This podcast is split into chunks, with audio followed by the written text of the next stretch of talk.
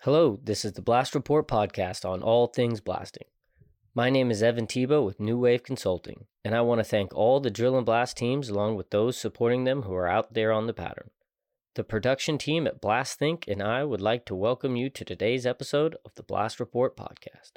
I have thought because you you talked about Vic Bryant being Mhm. such a good guy, he was a very much to hang on to electric caps. Absolutely he was a big was. electric cap shooter. Yes. You know, he, he was. was. into the you can't check it stuff. Here's the cool thing about being involved in this business for for so many years is that if you if you want to talk about an innovation that has changed in the explosive industry in the last 40 years, it's been detonators. Um, I started out with the old Atlas- Rockmasters, Yeah. um, the old electric caps. Yeah. Um, and they were they were the best of they were the best of terrible. I guess is the best way to the best way to put it. At least a number two would go off before a number three would, but that's about as close as you could get. That's. Um, then uh, I never forget this. Uh, IRECO came up with the first because they did a lot of stuff for the Defense Department as well. The first uh, press delay steel sleeve delay element in a blasting cap. And uh, when I was up in Massachusetts, they came to me and said, "We want you to shoot these, and you tell us what you think about about how they work." I said, "Okay."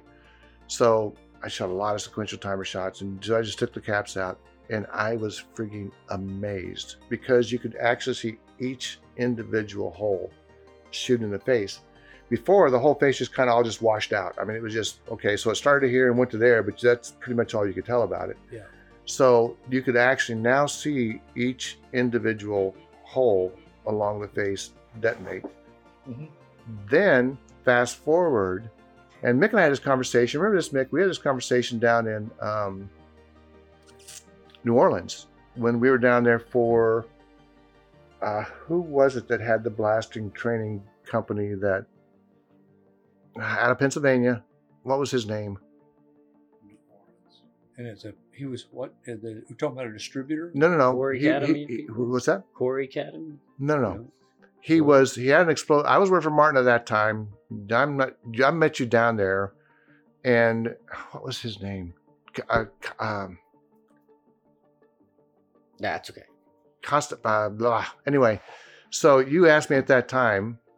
We were talking, and you asked me. You said, Mike. You said, "What do you think about where?" Because all the instrumentation, everything that was going on. You said, "Where do you think we are with the explosives industry as a whole, and understand actually understanding what explosives is is does?" And I said, Mick, we will never ever figure out how to use explosives until we get timing down pat. Until we get accurate timing, we it's all subjective Okay. because you and you can't because it is so subjective you have an unknown element that you can't control because you know this cap that's supposed to shoot at 500 milliseconds is going to shoot at Yes. 494 or 506 you have no idea Right. and at such a broad range so in the last 40 years without a doubt the biggest advance in blasting has been electronic detonators Oh my. There's because now you can actually go out and understand how it affects the rock. Mhm. That is the biggest change that we've seen. And I have an issue because, and I've heard this before, is that I'll go out and I may shoot an electronic shot with Nonel timing. Mm. I may just go out and shoot it that way. I might shoot 25 down the face and 67 back. Yeah, And guys say, well, you're shooting an on L shot. No, I'm not. because there is absolutely no way Yeah. that a pyrotechnic cap can emulate the timing accuracy of an electronic. Right. So, electronics gave to the industry the understanding of rock mechanics. We always had theory, we always thought we knew what happened, Mhm. but until we had electronic caps, that really, really cemented where we thought we need to be with, with timing. So, uh, in 40 years, that is the biggest change that has come to the explosives industry. And it doesn't matter if you're talking dynamites or cast boosters, or it doesn't matter what you're talking about.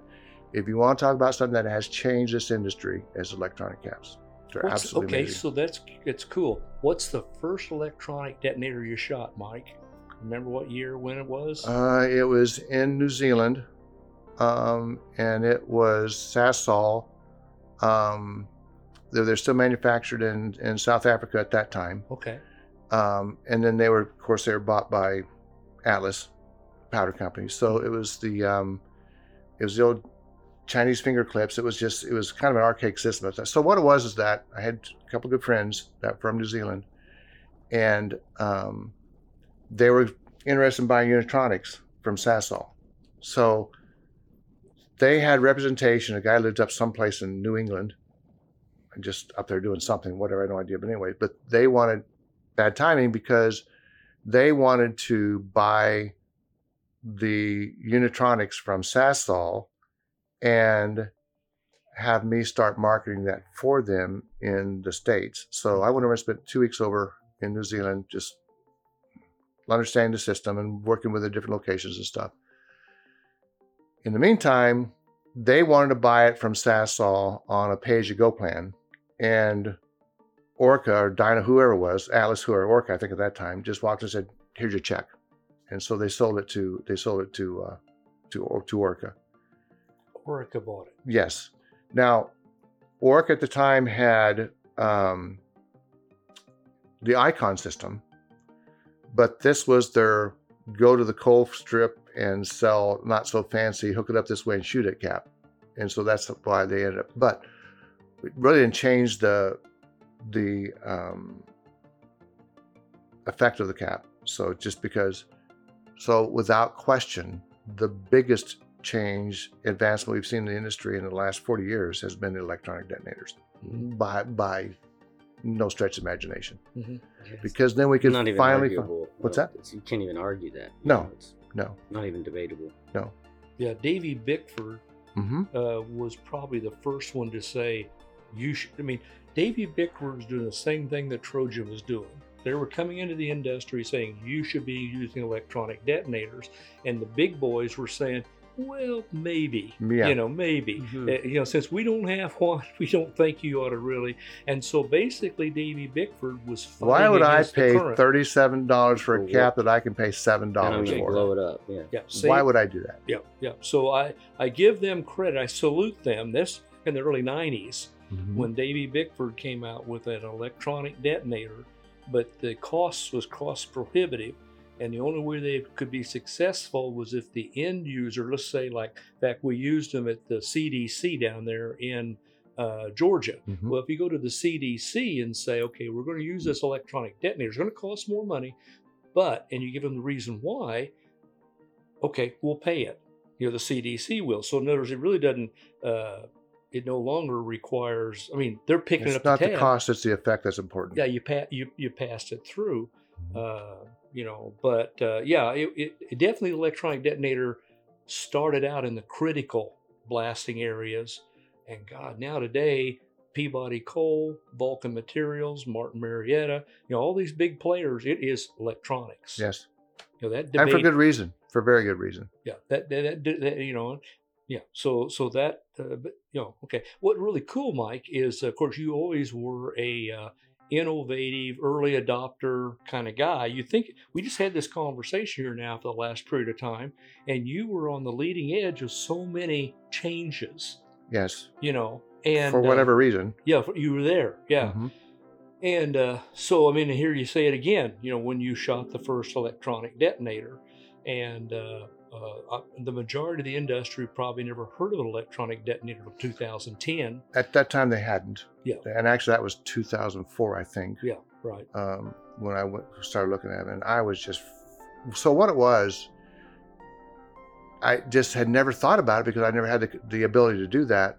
But that's the first time I was introduced into what's called panel blasting, and basically, so there's a mine in on the North Island, a gold mine, that had been there for hundred years, and the town had built up around the rim of it the gold Mhm. mine. Well, and they just kept the deposits deep. They kept going down and down and down. They're taking in 20 foot lifts, and um, oh, seven meter lifts, what do you want to call it? But anyway, um, the gold mine had to do something because there was absolutely no way they could control, and they had like a quarter of an inch peak particle velocity was their limit. So there's just so much of the stuff that I've learned from people that so what they came up with the concept they said okay well let's study their vibrations so they would look at the, the the signature and when the waveform got reached a 2 not a 2.5 but a 2 they would stop the blast stop it for like a second and then they'd go again Wow. and so when it got to that point again, they'd stop the blast again. So basically, they were shooting six mini shots inside one shot.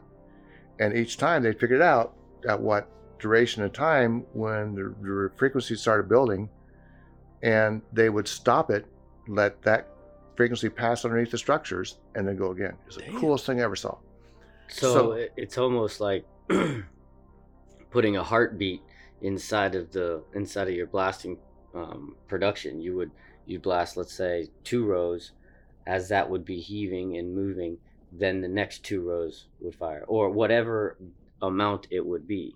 Yes. And they got that down so that they were just wave. yes. So when the re- so so when the response started building on itself, when it Mhm. started coming up, and that's typically what happens with with with blast response, is that when enough of those waves started intersecting and started building a response, they shut it down, they'd stop it, and they wait until that. And I was thinking, you guys are nuts. You're gonna throw a rock everywhere. Never did. So.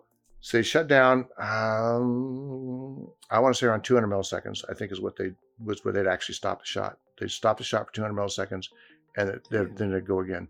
Never I watched them doing. I watched them doing in construction outside of Auckland. The same thing. Only those shots we were pausing for a second and a half. that. Now you see, that's in Australia. This New Zealand. New New New Zealand. Zealand, New. Zealand. Yeah, Auckland, New Zealand. Yep. Those shots they pause for a second and a half. So they shut called panel blasting. They shoot this panel, stop it, wait for the vibration to go away, and Never then start heard to. that before. Oh, just the coolest thing. Yeah. The point is, you could not do that before electronic caps Yeah. okay. because it just it just you just couldn't do it. Mhm. So again, I, I don't think they're, and I don't see anything in the foreseeable future. You know, we're playing around with gas emulsions, which have come a long way from what they were years ago. Gas emulsions used to be terrible. I mean, just absolutely terrible. Mhm. But they've worked on them long enough now. They're they're a viable product. They're a usable product. But as far as something that I can tell you that's a game changer in the industry is electronic caps. Again, we finally took the inaccuracy. It was all theory before then. Now we can actually take that and prove it.